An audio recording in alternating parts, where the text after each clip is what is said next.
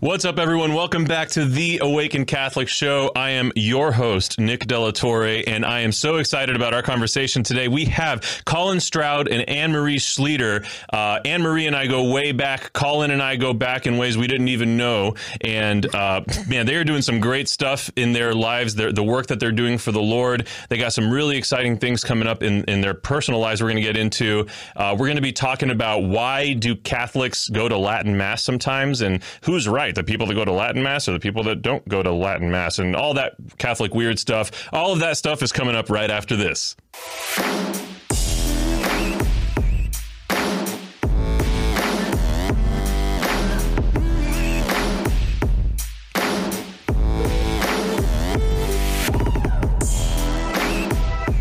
I could not be more excited to be here with you right now. I mean, obviously, it's virtual. I'm not actually with you, but like I'm in front of your eyes, I'm in your ears, and my heart my heart is with you outside of time and space.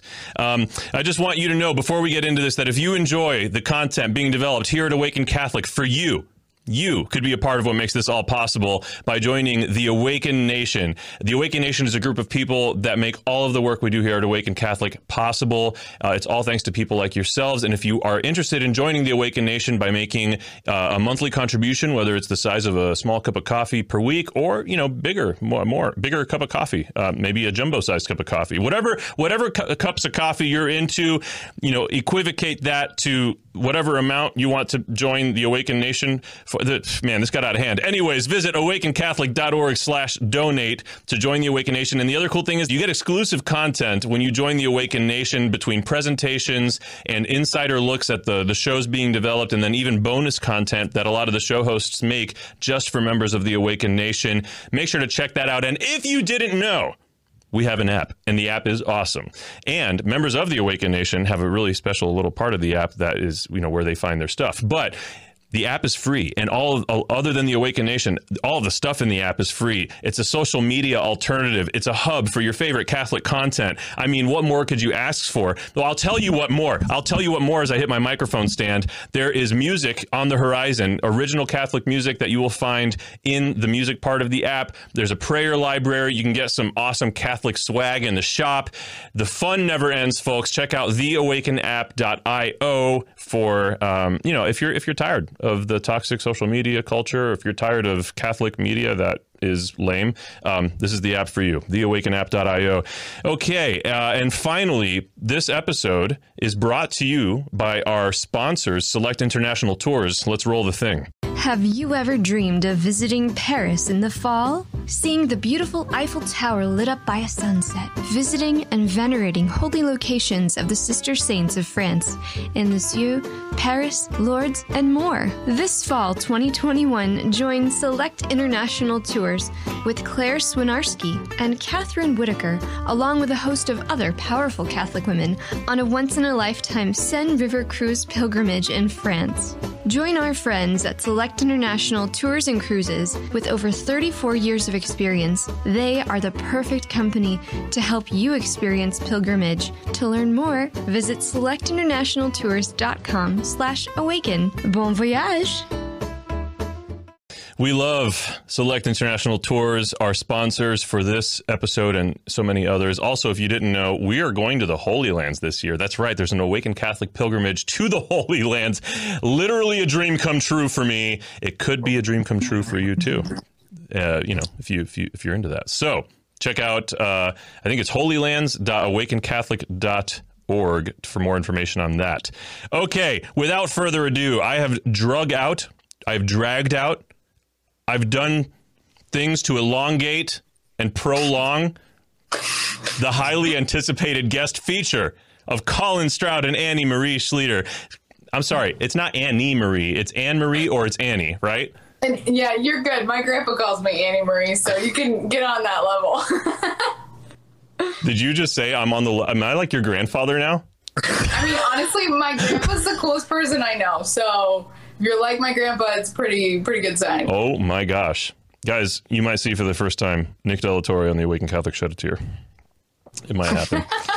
uh, gosh, okay. So Annie, I am so excited to have you here. You have just become this awesome woman doing amazing things for the Lord. And um, I, I have known you since you were just a wee. Let me get in the camera here. You you were just a wee little thing, you know. Which right now I'm sitting, so this doesn't look that wee. So maybe like down here. Anyways, you were so young, you and your siblings, and I just instantly fell in love with your family. Your family is such a beautiful Catholic family, um, and it's not just because you guys have like 20 kids. It's because you guys just live the gospel and and you live mission. And I've always admired that about um, the way that you were brought up, like the way that your parents uh, in, involve you in the work of of bringing uh, the gospel to people, of bringing the Lord to people, um, and that you you as kids were like there for it. I mean, you were there praying, you were there worshiping, you were there helping out in whatever way you could help.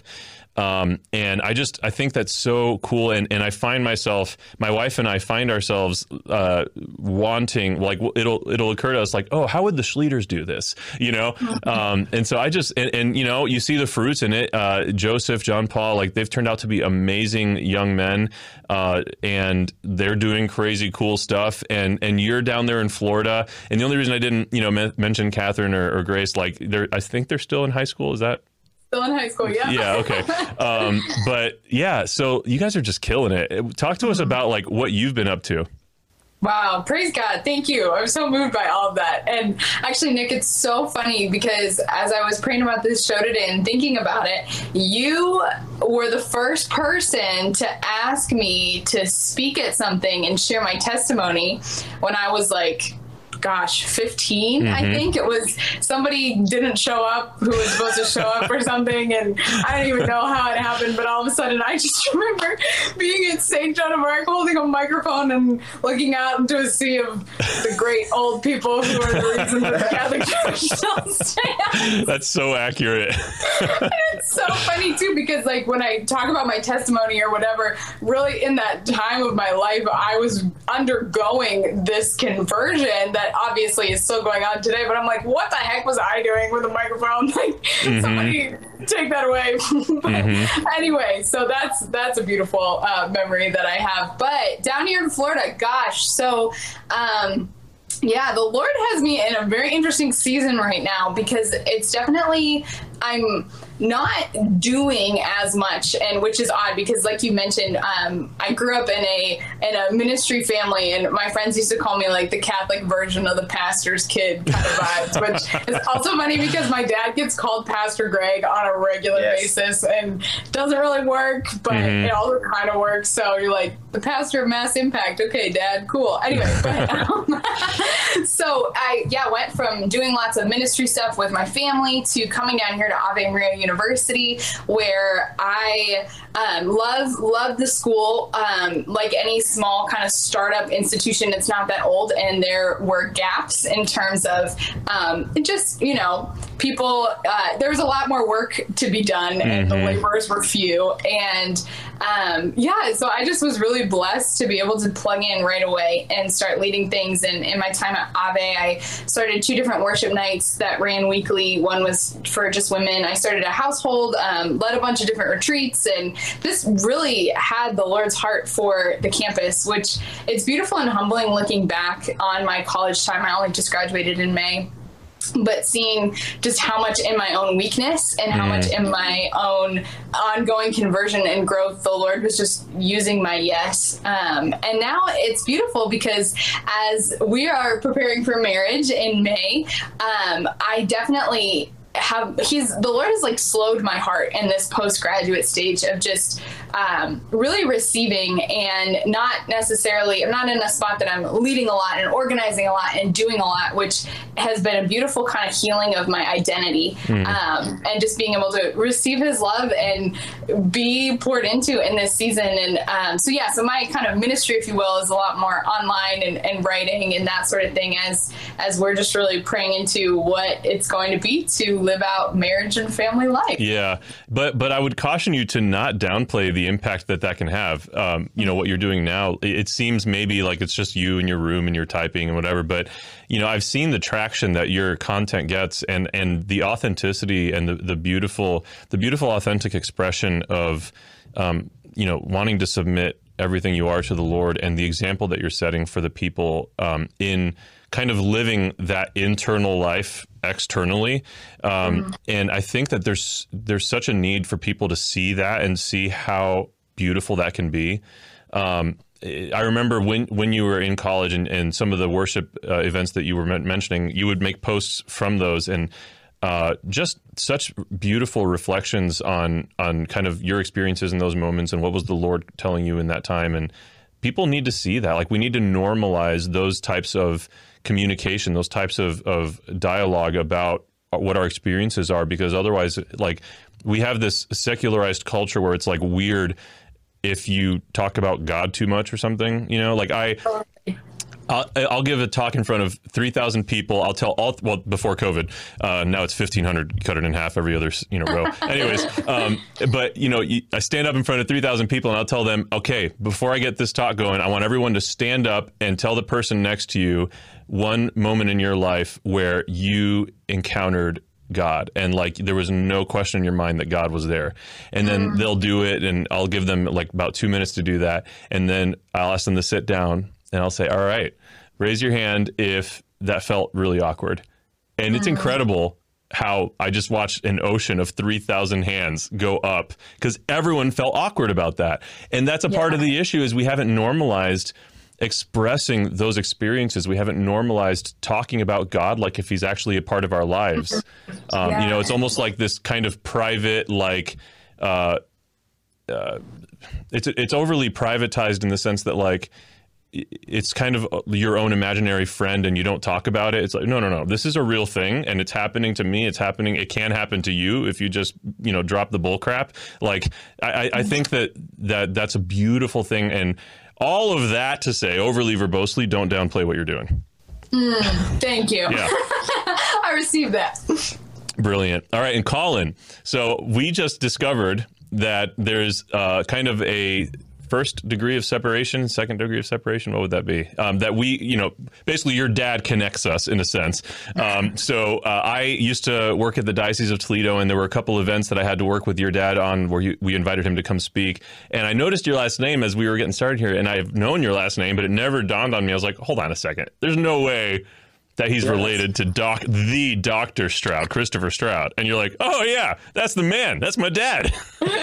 so yeah, what is it like growing up with like a celebrity Catholic doctor? Well, um, you know, he'd, he'd always tell us, you know, if you kids go to the mall, uh, not that we would go to the mall, we weren't even allowed to go to the mall, but if you kids are out doing something dumb, and uh, and you ever see someone, uh, just know that like they're going to let me know because they're probably my patient. that was his that was his threat every time. And um, well, I never thought of him as a celebrity till um, uh, let's see. So they made they, they made a few videos about him. And I mm-hmm. thought, oh, that's my dad. Maybe he is one. and then um, then everywhere we go, people would know him. And so I'd say he's just he's a minor celebrity. He's humble man. He is. And he, he's not looking after the celebrity thing, but he's he's doing great stuff, and I'm really yeah. proud. Uh, my, and I think my dad is kind of the face of everything, but my mom actually does mm-hmm. sometimes more than him. Oh, She's wow. a nurse midwife and works with him, and she started their their Holy Family Birth Center. Um, and she basically did. Uh, she basically spearheaded that whole project because uh, he was doing other stuff. And um, and so yeah, my mom's kind of the the hidden hero behind their their their mission with with all their women's health stuff. So yeah, that is so cool. I'm really proud of them. Yeah. So for any of our listeners or viewers that don't know, Dr. Christopher Stroud has become notorious for really uh, I think a, a, real anointing from the Lord to bring healing to people that struggle with fertility. Um, so, so many married couples uh, will travel distances to get to Dr. Christopher Stroud. Is that in Indiana? Is that where that is? Um, yeah, yeah, yeah. And uh, he even at one point, because so many people were being directed to him from, you know, me and a few other people at the diocese, um, he he ended up like opening a temporary uh, like a once a month he'll come and do like he'll do a pop up clinic here in Bowling Green, uh, Ohio. Um, the guy's just amazing, and, and, you know what you said about his humility, I think is so important because he is uh, famous in the way that he is because of his goodness, because he mm-hmm. just serves and he loves on people, and I feel like that's the most Christ-like way to do it. Like there are so many Catholic celebrities that you know about because they sell a million books and they are making a huge difference in people's lives, those books are serving a huge role that is necessary. Um, you know, but these are also people that have marketing campaigns. These are people that have whatever, and they're trying to build up a brand. And there's a place for that because it ultimately serves a higher good. But like your dad is just on the ground floor saying to to married couples saying to women like how can i help you figure out what no one else has been able to figure out yet like Yeah. how can how can we figure out what what we can do in partnership with god to to hone in on what the the very you know unique issue is that no one else has uncovered and and let's attack that head on and and find some healing. And um, I know that his success rate is is like stupid compared to anyone else trying to do what he's doing, at least in this region. Um, and by stupid, I mean amazing. Uh, like, like he he's just killing it, and I, it makes me think like, dude, it's so Christ-like. Like Jesus Christ, he became famous because he walked around serving people and helping them and helping them find healing. Um, And I just find that to be such a beautiful thing about your dad. I've never had an interaction with your dad that I wasn't like, wow. Like that was that's an awesome dude. Now let's talk about you, Colin. Um, uh, not to put you in his shadow. That wasn't the intention. Um, no. So what are what are you doing? So you're you're working uh, with eh, before before we started this episode. You guys shared with me that you're coworkers on a team of three. No, no, no. Because I was just am like, man, whoever that- I'm the superior. Whoever that third this person is, situation. that is so awkward. That third wheel in that office setting, like. he's actually he's actually well. I'll let you talk. Never mind. No, it's, it's yeah. I'm so I'm a student at Ave Maria University. I'm a junior there studying accounting, and I do work for the marketing department, uh, but just a little bit. I just do. Um, you know, I'm just an hourly. He's my employee. And well, the funny thing is that. eh, Um, is that it was kind of presented when I was getting hired, like Annie was going to be my boss, and so we got to have a lot of fun about that. And I was like, "Oh, Annie, you know, Annie's in charge of me," but really, Annie isn't my boss by any means of it at all. She just Any of any means Shit. any means Yeah, at all. she's- but, Oh, boy. um, we're in the same vineyard, but um, just separate separate vines, you know. Yeah. Have there have there ever been like weird dynamics like like Annie put you on the spot here? Like have you ever been like, man, I gotta I gotta correct. You know what? What do the do? only so his main thing that he takes care of is our daily um, internal communication with the students. So Okay. he's in charge of putting that together and sending it out and all this stuff. But there's some weird technological Wi-Fi stuff that makes it so he has to be on campus to send it out.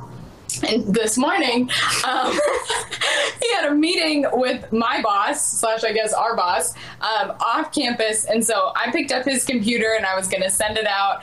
And he forgot to text me what the password was. oh no. And I was freaking out, and it has to go out at whatever time. And so I knew one of the, I knew part of it, but I ended up blocking myself out of the account. So then I had to pull the, um, uh, yeah, the staff card and call IT and be like, I need you to unlock this student's account for me. Oh my goodness. so that was a little bit awkward, but.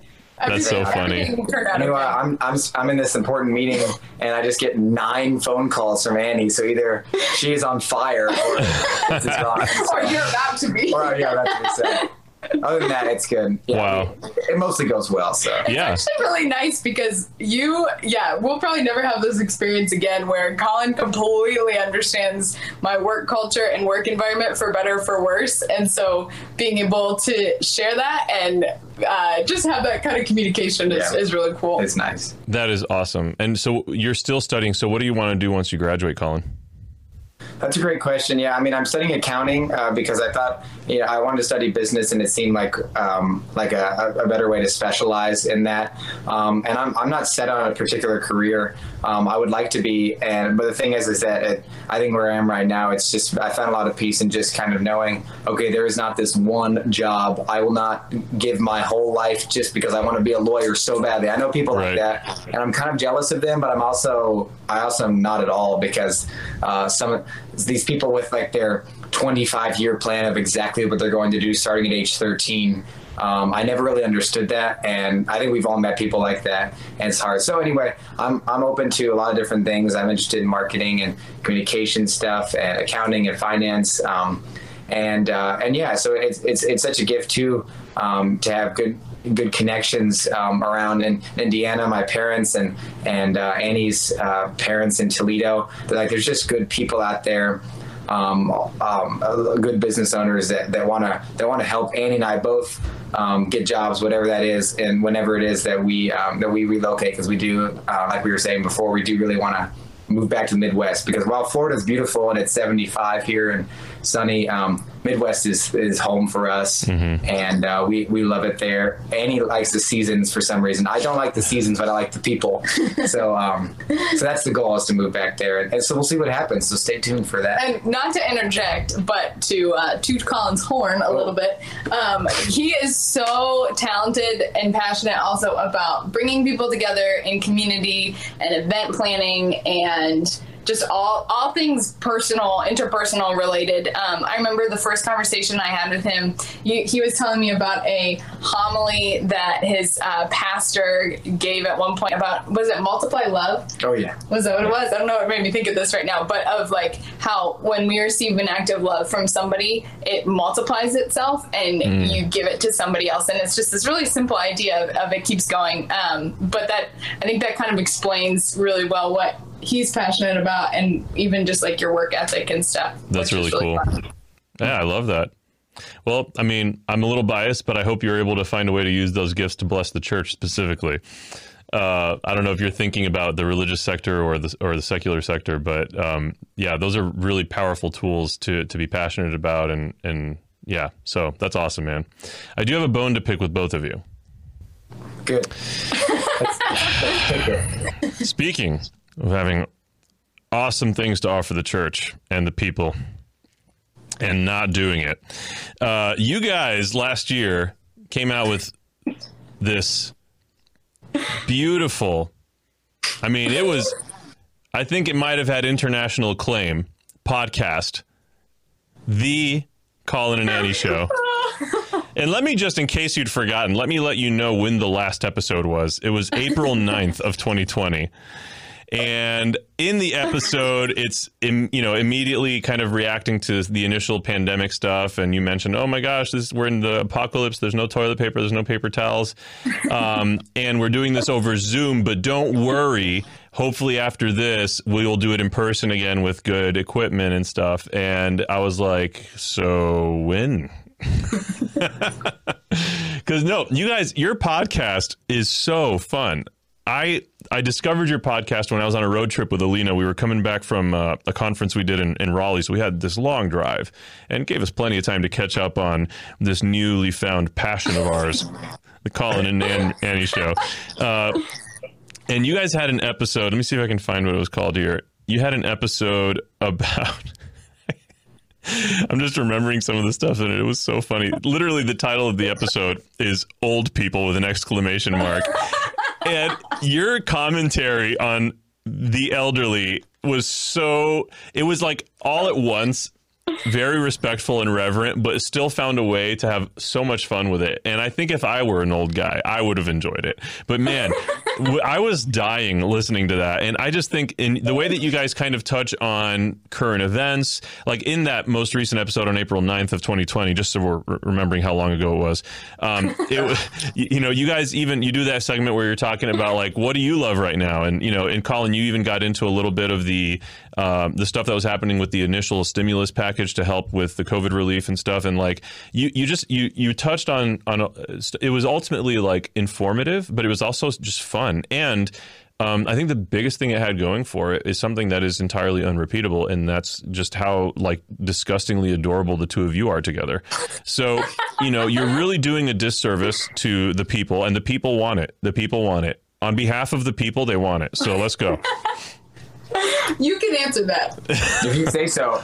Let's see. Well, you said it was worldwide famous. I'm not sure if we ever had as many listens as number of countries in the world. So uh, we'll have to. Well, that we definitely had some international listens. We actually we did. Yeah, yeah. It's funny you get that random one from Ukraine. Indonesia. Yeah. Yeah, yeah. yeah. I will tell you, fun. in my world, it was famous. we appreciate it. It was very fun doing it. We had we had so much fun doing it, and um, and we just kind of yeah come up with these ridiculous episode things. I think I came up with old. I'm pretty sure I came up with the old people thing. I think you did. I think it was based off just some rant I was I was already thinking about. Um, so yeah, so we well we were so we were long distance over the summer. Annie was working here in Florida, and I was in Indiana, so it made it difficult. So we thought, okay, we're definitely not going to do it over the summer. And then you know, oh, just you know, I, I'm I'm here. I'm I'm beating my chest now in repentance for just being lazy and I haven't started it. However, it is Annie's dream that we'll start it again. Maybe under a new name. Maybe just the Annie Yeah, Show. I actually I paid Nick to say this I'm sure you did. I I'm on team uh, Colin and Annie show. Well, listen, if you guys do move back to the Midwest, you can host a show here on Awaken Catholic. I've said it. that. I've said it publicly. So will it be. oh man. No, you guys are you guys are really really great, and you know there is a back catalog of uh, one, two, three, four, five, six, seven, eight, nine, ten. There's ten episodes that you can binge right now, viewer or listener. At least wait till the end of this episode. Um, but we'll put a link to their uh, to the Spotify for that, or I don't know if there's another homepage we can link to in the show notes. Um, but yeah, we'll we'll get that figured out and we'll do that for you. It is worth checking out for sure. Um, okay. Colin and Annie. It's time for the Kerygma speed round. And I'm eventually going to have like a little jingle that happens there, but not yet. So, Yeah, I kind of was expecting a jingle. Yeah. so question number one in the Kerygma speed round, and I'm going to ask this of each of you. Colin, you first. Okay. Who is Jesus to you? Who is Jesus to me? Um, Jesus is Lord, Jesus of Nazareth. Uh, I was just thinking of the, the cover of the book uh, by Benedict XVI, Jesus of Nazareth. Um, yeah, he's just Lord, and um, and he's God, and um, and he's the second person of the Trinity, and um, and and he saved me from a lot of a lot of bad stuff, and uh, and um, and he's just object of, of our worship. So Yeah. that's I would say yeah, just off the top of my head, that's who it is. That's beautiful. Annie? The word that came to my mind was um, pursuer and i just like see the crucifix of jesus just everything that we know about jesus every line in scripture. Even as as he's spoken and appeared to saints through the years it's just him radically pursuing us with the father's heart and i that's how i've experienced him in my life is just like it's it's a cliche now, but it wasn't when it came out. Like the song "Reckless Love" is just like no no shadow you won't light up, no mountain you won't mm. climb up, coming after me. And and truth, I think that the enemy uses cliche and and sometimes we'll just call truth a cliche and it loses its power in our lives. But objectively, like it can't lose its power. And and we see Jesus in the Eucharist, like the Mass is the ultimate pursuit of of me and of my soul. And yeah, that's who Jesus is to me. That's awesome. Beautiful. Okay, question number two elevator pitch. You're, you're standing on an elevator and you're stuck with someone, and for whatever reason, it comes up that you're a Christian. What's your elevator pitch for a life with Jesus? Me first. Yes, you Colin. first. Elevator prayer. Well, it depends how big the elevator is. Yeah, you get to choose how many floors. Yeah. Third floors. Um, I think I think just go for meaning of life. So, you know, there there has to be meaning of life. There has to be a purpose for all this. And if it's not, um, if it's not the Christian life, if it's not Jesus, if it's not um, if it's not God, then then then what are we really even doing here? And, and what is the answer to all these terrible questions that you think of when you're laying up at night, uh, which I think we all do. Um, and it's just been so clearly revealed um, in, in just a number of different ways uh, that like this is uh, this is the only way. And so this is this is the purpose of life right here is Christian life. So yeah, that's it. And then I and then. I'm, I would- I'm sure there's a lot of questions that follow that from them, but that's that's I'd say my elevator pitch. I love it. That's Um, great. It's just meaning. You'll just start screaming in tongues. No. How about you, Annie? I would say similarly, just that there has to be a point, like uh, just appealing to the um, just the ache of, of the soul of, of you know when you binge Netflix too much or you eat too much food or something more serious um, like sexual sin or, or, or addiction or whatever else. Like, uh, don't you feel the ache? You know, there's this emptiness, and there's there's got to be more. There's got to be more than whatever our immediate experience is, than whatever is driving us to fill these human appetites. Um, and that more is Jesus Christ. And because of the, the liberation and the freedom that is offered to us through the Catholic faith, we don't have to be slaves to the human appetites. We don't have to be slaves to whatever is going on in the news. That doesn't have to affect my attitude. That doesn't have to affect the way that I'm uh, planning to live out my next however many years that, that the Lord gives me. Um, because Jesus says to us that his yoke is easy and his burden is light. And so I'm not I'm not living as a slave. I'm living as a daughter, and I'm living in in the adoption of of God the Father. And I, I love how the Christian faith is the only faith where our relationship to God is is that intimate and that beautiful and that free. Where we we're not. I'm not a slave. I'm not a second cousin. Like I'm an adopted daughter Yeah. of, of the King. And uh, something I learned recently that's interesting that I can throw into this elevator pitch quickly before we get to floor 12 is that um, so we talk about adoption a lot in the in the Catholic in the Christian Church, Catholic Church, and um, that actually used to bug me a lot because it's like, well, why can't I just be a full on daughter of the King? Like, why do we always have to say in we're adopted through the blood of the Lamb and all this stuff? And in Roman rule, in this thing that I read that I don't remember what it was, so I can't reference it, um, adoption was much more serious because Romans did not um, value life; they didn't uphold the dignity of life, and so if you had a son or a daughter biologically they would say that the gods or whoever gave it to you and so it was your right to throw it away versus if you adopted a child that was your choice and so you were bound by that choice so That's my crazy. pitch for christian living is that the king of the universe chose me and so i'm gonna choose him That's bada bing bada that's intense, and I love it. That's awesome. I've never heard that response. That's pretty interesting. Um, man, I want to look more into that because that's pretty wild. About the was it the Roman Empire? Is that what you said? Yeah mhm. Yeah, interesting. Okay, question number three in the curriculum speed round. Speed round, speed round. Third and final question. Elevator pitch. Uh, maybe it's a whole nother building or a continuation. Specifically, a life as a Catholic. Calling you first. uh, if you accept i mean if you accept the the first elevator pitch of you should be a christian then there uh, then you have to ask yourself how you're going to practice and worship. And and jesus established the catholic church um, as the, the one holy apostolic church. It's the only one. And um, and, and and everything else um, everything else falls a little bit short um, because it does not bring itself directly back um, to Jesus. And uh, I guess the Greek Orthodox people can fight there and I don't know the answer to that one because I know there's a whole thing but the thing is is that um, yeah and it is just that direct succession um, and nothing else offers that that direct line um, of, of contact right back to, uh, to the meaning of life, what we talked about before, um, to Christ. Um, and so that's yeah, it's, that's the that's the pitch uh, to be Catholic is um, is to be most united um, to God through success to the apostolic succession. That's great. That's beautiful. Absolutely. Annie? So I would say similarly, if you are to accept elevator pitch number one and presupposing that you believe in the objective truth of Jesus Christ, I think it was G.K. Chesterton who said, You cannot break the law, you can only break yourself against the law.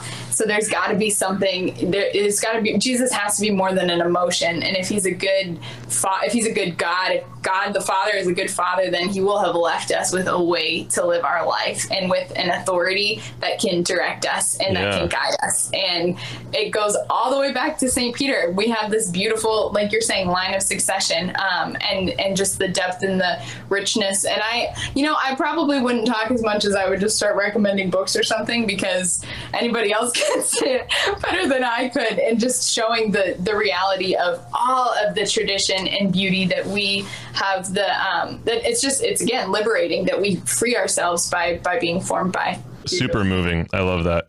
Uh, all right. Before we get any further, I should mention that uh, today's episode is sponsored by Select International Tours. Let's roll the thing. You. Yeah, you.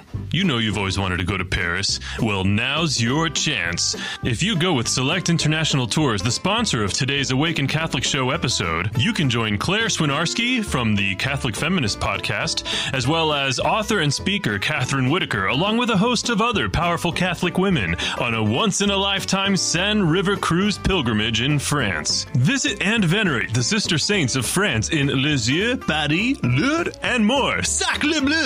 Learn more by visiting selectinternationaltours.com slash awaken. In case you're wondering, no, I'm not ashamed uh, of my French accent. I'm, I'm darn tootin' proud of it. Anyways, uh, before we uh, continue, um, you know, Colin, you there? Annie, you Oh, there? You, you guys there?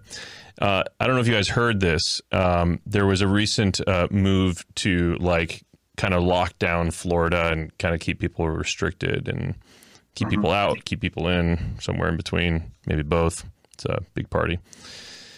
Well, kind of alongside uh, what that legislation would have been, they were going to keep Floridians uh, from accessing uh, the Catholic Weird Stuff segment. So uh, here, though, at Awaken Catholic, we say no. You're not gonna. You're not. We're not gonna play that game. Uh, so uh, here we go with Catholic Weird Stuff. Do the things that they do? Let's learn some Catholic weird stuff. It's super weird. On today's Awaken Catholic Catholic Weird Stuff segment, we're going to be talking about what are these Catholics doing that go to a mass that is in a dead language of Latin. Uh, and and are they right? And if you are one of those people that goes to a Latin mass, um, you know, and you're wondering to yourself, why are all these people not going to a Latin mass? Why are they going to mass in a language they can actually understand? Are they right or am I right? And are the other people wrong? And are we should we go to war over this? Um, you know. No, the answer is no. You should not go to war over this. But we're going to get into this right now with Colin and Annie. Uh, Colin and Annie, you uh, said in our pre-show work that you are currently you've been you've been attending a Latin mass and that you're kind of digging it. You're you're you're picking up what they're putting down, drinking the Kool Aid. Yeah, we decided that anybody who doesn't go to the Latin Mass is going to hell. oh my gosh! no, totally joking. We we still go to both. We go to the Novus Ordo and the Latin Mass, but um, most Sundays we've been going to the Latin Mass. yeah, and can you explain Novus Ordo? Like, what what is the the fundamental difference between the two? Yeah, so I think my uh, my my sister, who's younger than me, learned that word Novus Ordo, and she just started throwing it around because she thought it was cool. She knew a word. Like, yeah, I was like, it's like no, it's not a big deal. So there's just um, She'd just literally be like, "Oh, Novus Ordo." It- it- it's We're like, totally out of context. "Okay." It's like you learned one cool word, relax. Mm-hmm. But um, so no, basically, um, so Pope Paul VI, uh, after the Vatican, uh, towards the end of the Second Vatican Council, after the Vatican Council, um, instituted this new mass. Um, so it's called the Novus Ordo, New Order, New Mass. I think New Liturgy. I'm not exactly sure how it exactly translates. So there was the the mass uh, of the Council of Trent, I think is what it was, and it's, that was in the 1500s. So it was basically the same up until the Second Vatican Council. After that, I think it was in the uh, late 1960, maybe it was 1972 or something. The new mass came in. So that's the Novus Ordo. So that's in English. Uh, or the vernacular, so whatever language is in, and it's a little bit different. Some stuff was added, some stuff was taken out.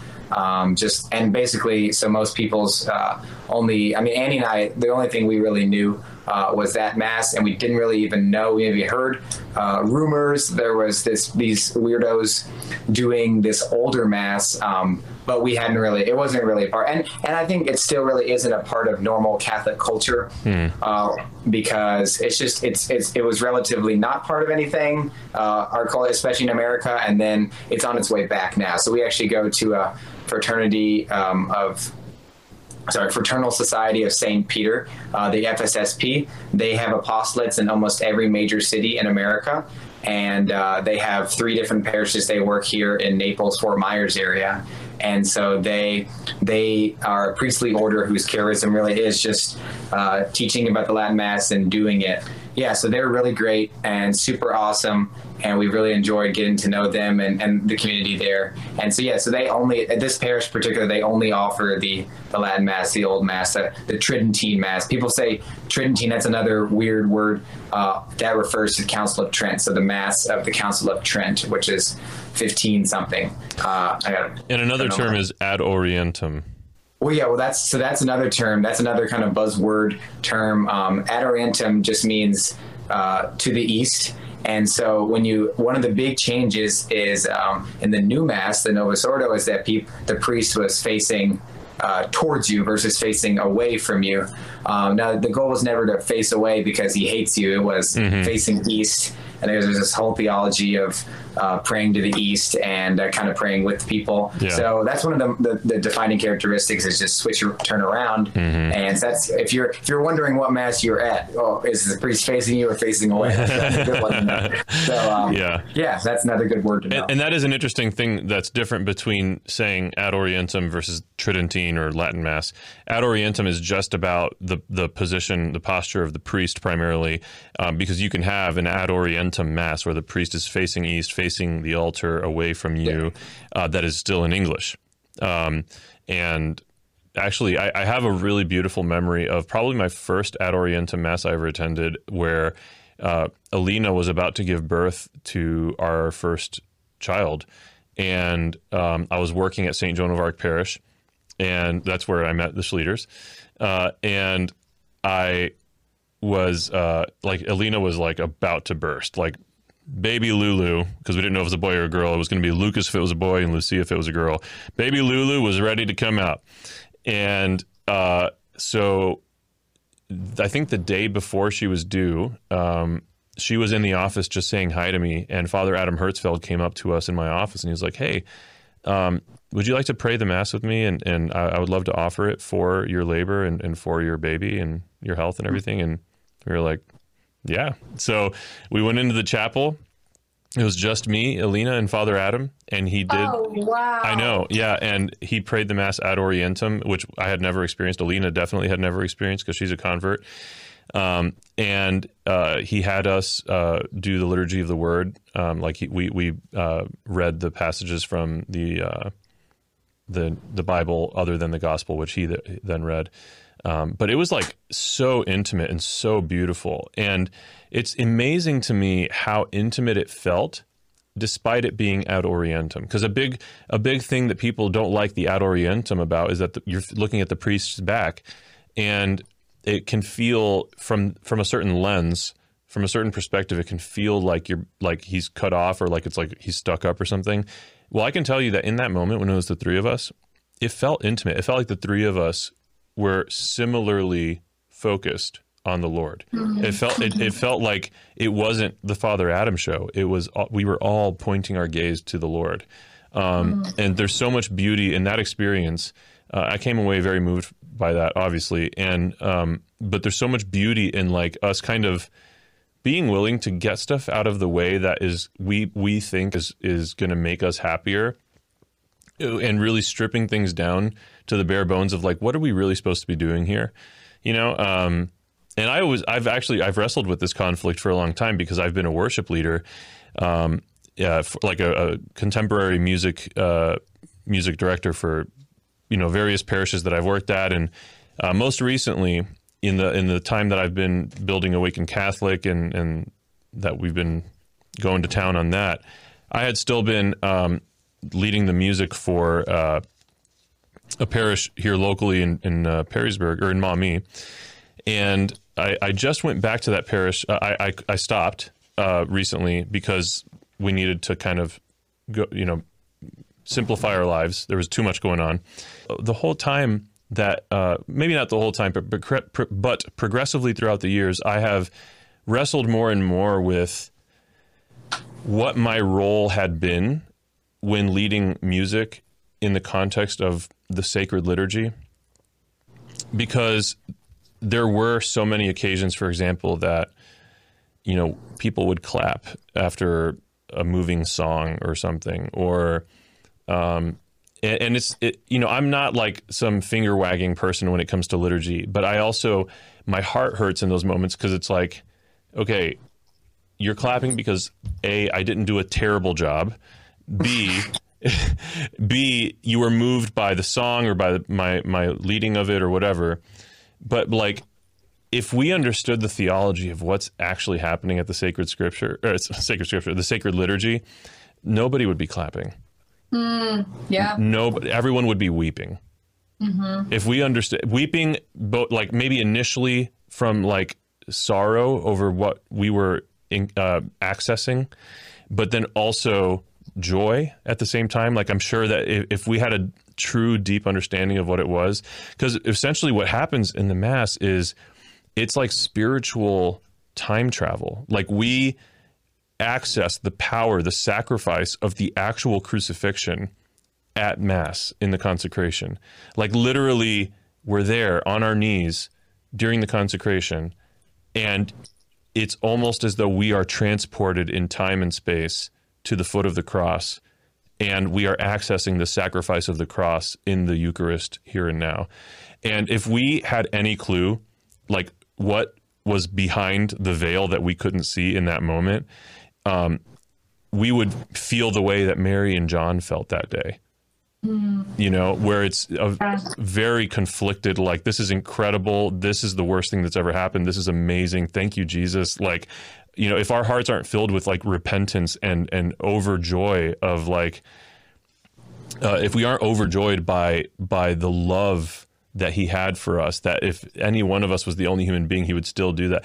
I'm getting off on a tangent. My point is that um, I I love that uh, that you guys brought this topic up because Alina and I have been wrestling with kind of similar. Uh, we've been wrestling with okay, do we want to try to experiment with other masses? Like we've only ever gone to Novus Ordo masses, um, and I think that we in this culture are so hungry for something that that tr- is transcendent, something that takes us to a higher plane of existence, and and it cannot be more transcendent than when literally heaven kisses earth in the mass. And I think I've been very disillusioned by how nonchalantly we treat the liturgy um, Yeah. today. Totally. And I talked a little bit about that in uh, one of my recent Catholic Weird Stuff segment uh, pieces um, when we were talking about like uh, how because I had an Orthodox guest at the time uh, on that episode, so she was talking about why she loves being Orthodox and stuff. And um, but yeah, so what what about the Latin Mass, the Tridentine Mass? What about it has been attracting you guys to it? Do you want to go first? Oh, sure. Um, Colin kind of spearheaded it, this- What? the attraction. Yeah, it, I mean, it was. I think there's this. Po- there's a positive and there's a negative aspect to it. Um, and I say like, or maybe affirmative and negative is better words. Um, so on the on the I'll start with the negative side. The negative side, there's a there's a frustration in the church, um, and we all experience this. I think everyone can agree that there's these specific ways that we are uh, the church has asked us to worship. That's laid out in the Vatican II documents and um, for the new mass. And there's this all this instruction that's so beautiful, and yet there's basically not a single parish in the entire country who follows any of those to the T. So if you read the the documents on the liturgy from Vatican II, it's almost unrecognizable what mass would look like if we just followed all those. I mean, I'm being dramatic there. So there's a level of frustration, and I know that that drive drove me a little bit to think, okay, is there something?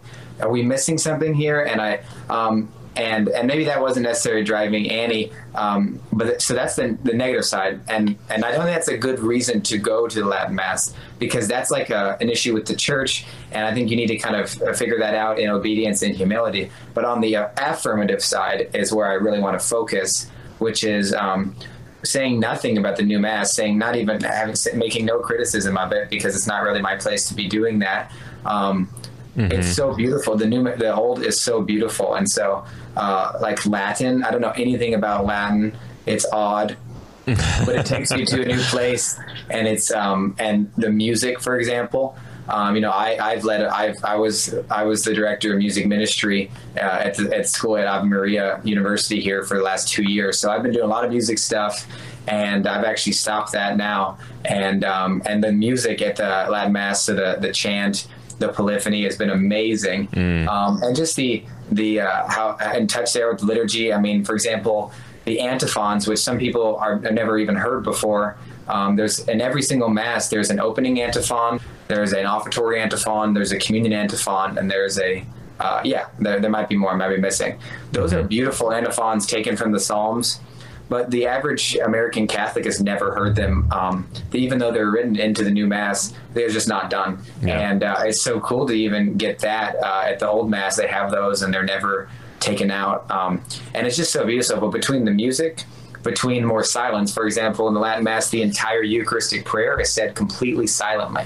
The only thing they say out loud the entire time is when he says, To us also, those sinners. So he just a recognition of our sin, um, which is like super powerful. And so basically, it's this totally different, but also the exact same experience um, of, and it uh, and it's really helped me. Same, you know, same church, same Jesus. And and one of the biggest things that I like to think about is that a, a, a professor here taught me uh, was the, the phrase uh, more Latin. Literally, I'm saying every Latin phrase I know because I know like four. okay, so don't I don't know stuff. I'm here But, for it. Uh, it's the the phrase the lex orandi, lex credendi. Um, as we pray, so we believe. Mm-hmm. Um, and so when you have a, a parish where there's no kneelers in the church because nobody kneels for communion, we are now praying in a way that we believe. So that indicates to me and to everyone else, no one takes this whole Eucharist thing seriously. Okay. So then you have a bunch of people, you know, and they're in their tank tops and their shorts, and there's no kneelers. Like that does not communicate to God or to me or to anyone there that we actually believe. And um, that is, and that is not a judgment on anyone's beliefs there. And I'm saying on the flip side of the Latin Mass, just not just because they pray it well doesn't mean they believe it well. So that's a whole that's an internal thing. Yeah. But on the flip side, then that that experience of okay, the women are veiled, the the men are in suits. We are kneeling like the whole time. There is so much silence. There is bells everywhere. There's like a thousand servers. There's incense. Um, and like all it culminates in the consecration. I mean, in the elevation. It's like, whoa, maybe we actually believe this, and now it feels like we're praying in a way that we do believe. So anyway, that's my long-winded answer. Uh, that's kind of the affirmative side of it. Um, but I love I mean, Annie and I go to the new mass all the time, like the new mass. I hate to say it, normal mass, but that's what we call it. That's what we just say. All right, we're going normal mass. Um, I, it's it's it's a love both, and it, I don't think there's any exclusivity between the two. It's both. But when when given the opportunity, it's kind of like you know, do you want to wear a like do you want to wear a suit or do you want to wear your jeans? Like the jeans are awesome. Maybe that's a flawed analogy, but it's like it's kind of fun to put on a suit once in a while, and it's really beautiful. And you know, what I mean? so that's kind of that's Yeah. my thoughts on that. It's yeah. Yeah. What about you? Uh, yeah, I yes to all of that. Um, so I grew up in a background that was um, predominantly or very uh, very Orthodox Catholic. Very um, yeah, just my family embraced the fullness of the church and everything else. Um, definitely more charismatic leanings. So that would be you know uh, maybe characterized by more out loud prayer and praise and worship and um, yeah, just that whole realm of things. So that has very much formed my own spirituality, and I love worship so much. Worship, um, as in like the music stuff, is a very big part of my prayer life, um, and and just things that I've done in my life and ways that I've encountered the Lord. And Colin started talking about the Latin Mass and raising all these things, and I, part of me at first was just like, stop reading. Like I don't want to change.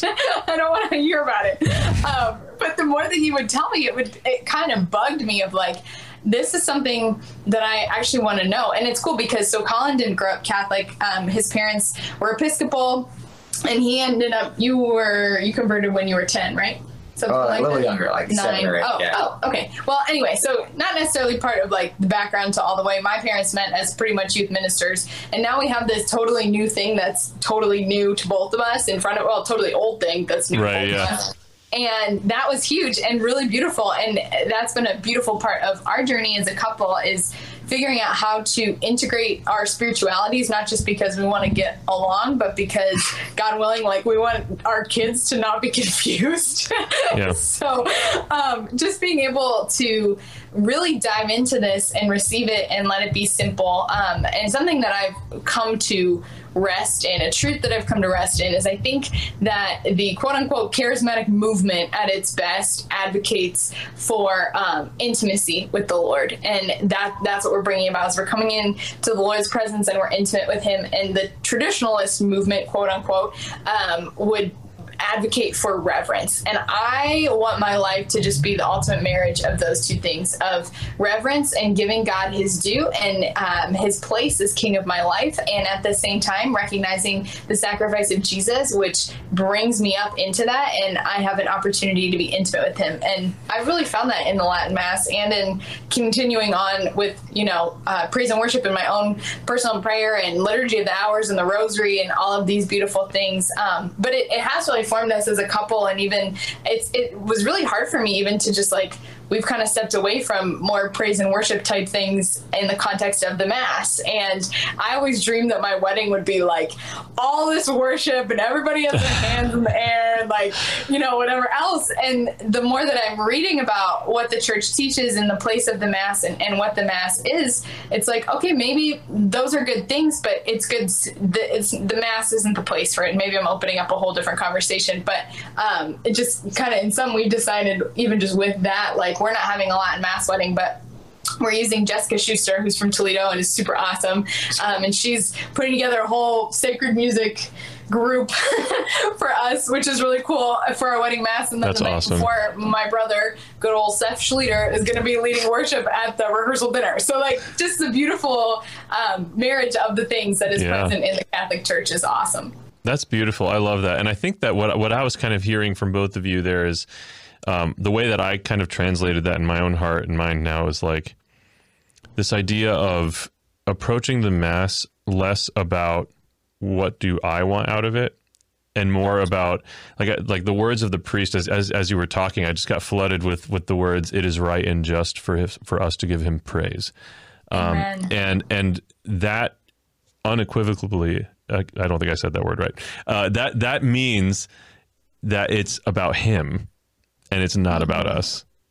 So it is right and just if it weren't for the mercy of God for Nick to go to hell. It is right and just because of the mercy of God and the redemption that I've experienced and and the sanctification that is probably going to go on until I'm in purgatory. Um, but it, it is right and just because God is so good and has been so good to me for me to just give him everything that I am. And that's not on my terms. It's not about doing that in a way that makes me feel good. It's about doing that in a way that lifts him higher and and, Yeah. and lets myself be lower so that he can be higher in my own mind. Um, and and as you were kind of both sharing your your feelings and thoughts about that, like that's that's kind of what I was uh, feeling myself. Is uh, that's a big part of the distinction to me is like, you know, what am I looking for out of the mass? Am I looking for an experience that makes me feel good, or am I looking for whatever way possible to just elevate the name of the Lord and to worship and praise Him uh, f- for His sake because it is right and just, not not because I deserve anything. I don't deserve. I don't deserve. I forget who did I get this quote from recently. I don't deserve. I think it was Father Mike Schmitz, maybe, or uh, just that I don't deserve a mass with good music in it. I deserve hell. Um, I, I, yeah, I heard him say that. Yeah, that's okay, yeah. Um, you know, I don't deserve a mass with a, with a great sermon in it. I deserve hell. If we get a mass that has a great sermon and great music in it, fantastic. But like, we have no right to complain for any of those things. We our our number one job is to show up and worship Him. Amen. Yeah. It's a good word. Oh, I love it. awesome. Okay, so that was that was a great uh, Catholic weird stuff segment. I think that there's a lot of beauty, you know, and I had never really been interested before in considering it, and um, that's something Alina and I've been talking about a lot. So I got really excited when when you guys shared that you were into that right now. So um, I'm definitely going to keep exploring that personally, and I'd invite our viewers and listeners to uh, kind of investigate. You know, maybe maybe check out a Latin Mass and, and just kind of go with an open mind and an open heart and see see what uh, what you find. Um, all right, so you, Annie, your your blog. So you mentioned on your blog that it is done, but that you're launching something else. Do you want to talk about that at all? Sure. So I started um, Captivated Freedom. Don't ask me what it means because I have no idea. Oh, but Um, it sounds super I- hipster, so you're good. that, that was kind of the vibe. Yeah. 18 year old Annie was really hipster. anyway, I don't know what I am now, but not that. So, um, yeah, had a good run, season for everything. Um, lots of goodness was born out of that, but it's kind of time for a transition. Transitioning out of that, we are going to be starting a website together um, called Wilderness. Oh. And yeah, it's just a blog that we're both working on um, with pretty much things that we've been talking about tonight and today, and um, stuff about marriage and family life and, and other things that we're passionate about along those lines. So um, maybe you'll see a return of the podcast on there. Who knows? But we're, we're working on uh, creating some awesome content um, just for for our our people. Yeah. That's really cool. And you uh, you shared with our, our team earlier that r- for I don't know if it's for one of you in particular or for both of you, but there's a real value you're putting in the importance of like order and discipline in your lives, both like physically, emotionally, spiritually. You want to talk about that at all? That seems to be something that you guys are into right now. Yeah, so um, Colin really calls me on in that, so I'll just set him up to answer the question um, as the person who was communicating with your team um, and, and not totally filling him in on everything. um, but I, yeah, Colin, um, we both actually, so Colin was one of the first, or the first high school group to do Exodus 90 when he was in high school. And he decided to do it again a year ago. And I don't, I'm really competitive, and so also had to do it. and it was really good for me. And it was born, out of that was born a lot more order in my life. And we've both gotten really passionate about that, just in how, like, what, how we steward our bodies, um, how we steward our emotions, all these things really affect us spiritually, and how, like, making your bed actually is like a way to be holy and cultivate that in your life. Um, I don't know if you want to say anything else on that. Yeah, I think um, I don't know. It's just something, just amusing. I, I think about and talk about a lot, and I'm the biggest hypocrite of all, you know, of anyone in terms of living. The biggest one. No, not big as big. I'm, I'm pretty big, but I'm definitely a hypocrite in terms of. I mean, I can't talk about this stuff Wait, without admitting no, you can't. You, you can't even say you're a hypocrite because the whole point of all of it is making goals and striving towards them. So That's true. Boom. Um, but I think it just being in college, um, it, the college lifestyle is just terrible. I mean, the way the way people live, they eat unhealthily, they stay up all night, they sleep way in. Um, they, you know, I know so many people, and even and then you go to a Catholic college, and it's even it's even weirder because it's like they stay up all night because they didn't start their holy hour till one a.m. and they want to do the holy hour and the rosary after that, and all of a sudden it's it's like, wait, what? I'm so confused. Like, so some schools people stay out partying, but now you're staying up because you didn't schedule a holy hour. You know what I mean? It's kind of and funny. it's leading you to make And bad so- decisions Yeah. because you're not getting And enough so- sleep. Yeah, Someone so should let them know they can do the rosary during the holy hour. Yeah, oh yeah, that's true. But uh, Just throwing I- that out there. As, as, as I'm being, I'm an RA on campus, and just seeing that something I think about a lot. So basically, the thing I, I realized in my own personal life, and and talking to basically everyone I know, especially young men, um, it, it's just the most basic formula. Like if you can keep your your living space clean, if you can work vigorously exercise every day, if you can for 45 minutes, if you can pray every day for 30 minutes to an hour, um, and receive the sacraments um, weekly, and, and you know, um, oh, what's the other thing? Oh, and and eat relatively healthy like you're doing better than 99% of the whole world and especially catholics and that's like amazing and if, if people just tried i think if catholics just tried to get there then all the other small stuff uh, well like i don't say small stuff but like even just being evangelical like talking to people about the faith um, i literally i mean if you can't uh, if you can't lay that base of just level some level of order um, I know personally, I, I, I don't even know. I, I can't go out to anything further without that simple base of just keeping things clean, eating well, working out, praying, receiving the sacraments. Like that's that's literally it. And basically, anytime uh, you talk to anyone of all ages, and the, the, the days that people get all those things, um, it's not just about checking boxes. When they get those, people are so thrilled. And like, it's so funny. I have family members that yeah, when they get those, they, they come home and they're like, "Oh, I did this and this. I finally got it today. It was so great." And uh, it's so hard to get everything, but um, but yeah, I mean that's it's that simple. I mean, there's more, I'm sure, to it, but just that simple order is so good. Yeah, And, uh, absolutely. and it's just huge for living well. And Annie and I are really trying to do that, and excited for marriage where we can kind of do that together because it's pretty still kind of relatively separate now.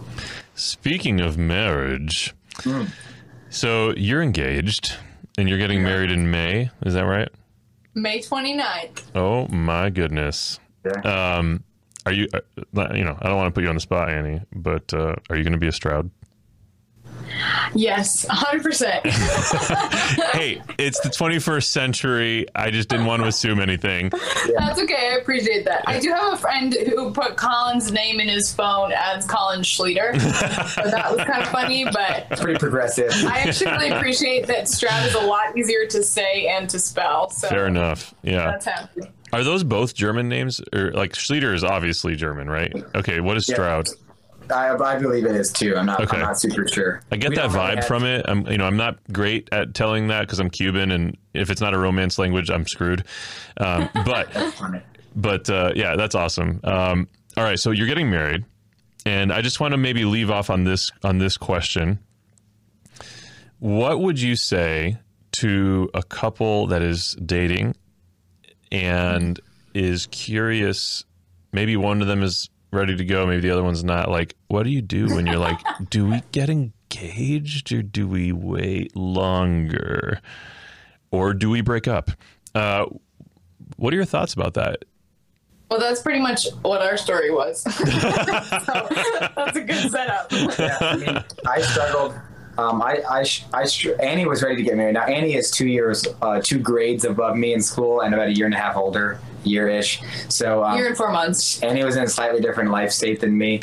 Um, so uh, me as a sophomore in college talking uh, about marriage freaked me out. And Annie as a graduating senior in college, everyone talks about marriage then, especially young Catholic circles. Um, so I struggled with that a little bit. And um, Also, in case you aren't able to tell, Colin is so beautifully intellectual and likes to read things and get the facts and have supporting evidence. And I'm like, the sky is blue. oh, wow. So it's that's really interesting when you're just starting marriage. That is so funny. Because I was like, I just need to talk to more people. So I'm going to identify the 10 people who are most influential in my life. I will speak to all of them eventually. and I'm like, I just did a blog post. Wow. and I need like I need their express approval for Annie. Oh my gosh. not happening. That's uh, which hysterical. I'm, I'm being silly a little bit there, but it kind of did that. And so, yeah, I think for people that, yeah, I mean, for it, I think it's so hard. I think obviously men, you know, initiate that active engagement, but it's totally a, a you know, together you got to figure it out. Like you gotta you gotta talk through it. And I think there is kind of a a stereotype of women being like, I'm ready to get engaged, and the man kind of floundering. That's kind of the stereotype. It's not always that way. I know. I know couples that have the opposite. Um, but I think that I think that there's a couple different things. But if I think that the mo- the most common thing, especially among good um, like religious people, is that you actually are called to marriage, and it actually is a good thing, and you're just terrified to. So like, I won't even talk about if you shouldn't get married.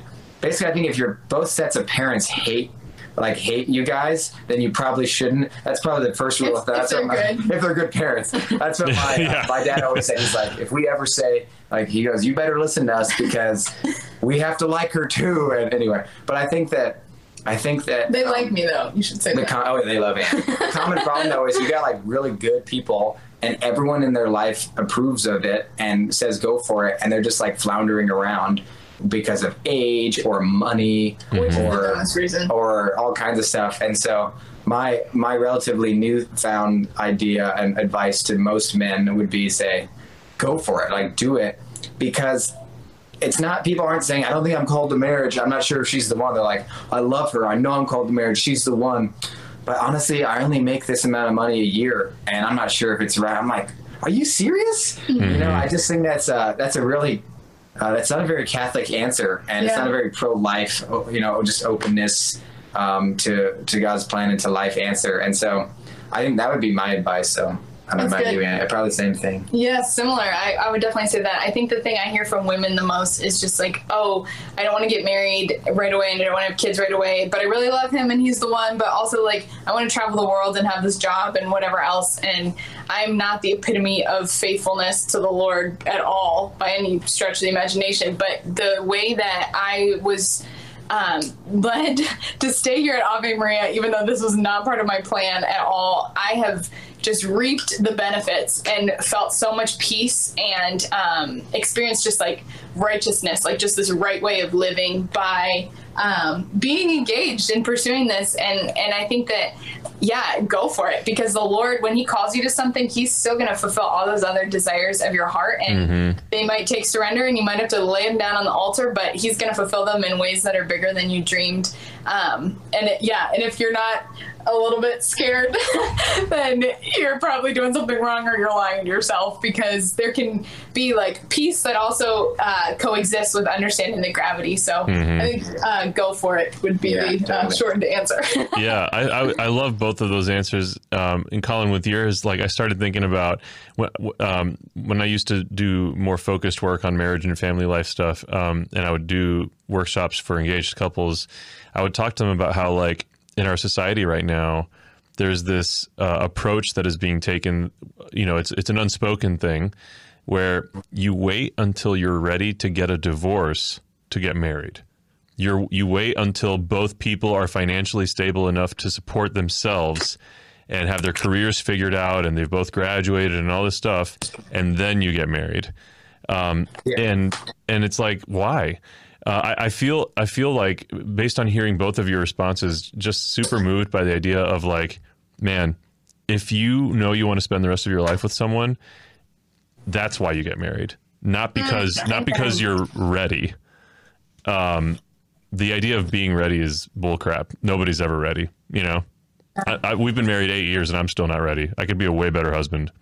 Yeah, Um, and that's that's what definitely I think about. Um, is yeah, there's no there, that ready word is so silly, and there's there's really no such thing. I mean, that's the thing is that some people think we're crazy because we're so young. I'm I'm 21.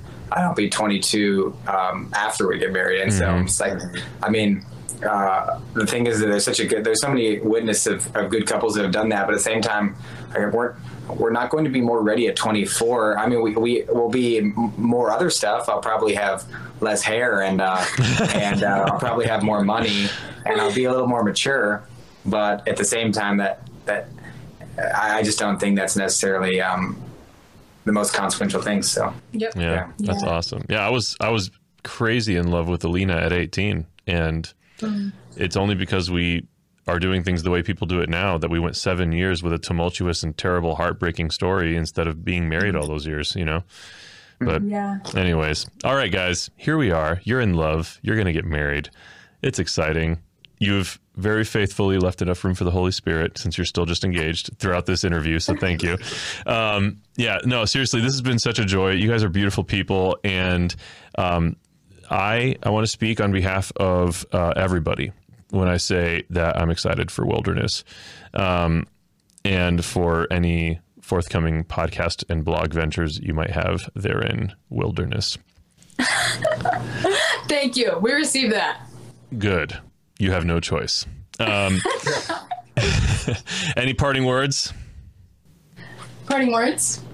your parting words Uh, my parting words is that this has been awesome, and we, yeah, gosh, Nick, thank you for your yes. I know this is a show that other people are watching, so I'm, I'm just gonna speak on behalf of all of your other people. yes well I'll speak on behalf and thank you for your yes and for your beautiful family and just the testament to everything that the Lord offers that you guys are living out. So we love you guys and Thank you. everything that you're doing. Thank you so much. I'm so excited for you guys and uh, appreciate you taking the time to do this in your busy Floridian schedules and the in the warmth. Um, all right, we'll stay in touch, guys. And if you want links to uh, the blog called Captivated Freedom RIP, that will be linked in the show notes. And if you want uh, to check out the Colin and Annie Show podcast RIP, that will be listed in the show notes. Uh, but there will be actual social media links as well that are still alive and kicking. Um, all right, everybody, this has been the Awaken Catholic Show, and I have been Nick De La Torre for you. And this has been Colin Stroud and Anne Marie Schlueter or Annie Schlueter. And um, they're doing awesome stuff for the kingdom. I'm just a dude trying my best, and I hope you're doing your best. And if not, come back next time and maybe you could do even better. This show and all media on Awaken Catholic is made possible by the Awaken Nation and the Hallow app. The Awaken Nation is a community of people like you who support all things Awaken for as cheap as a cup of coffee a week and get access to exclusive content. Learn more by visiting awakencatholic.org/donate.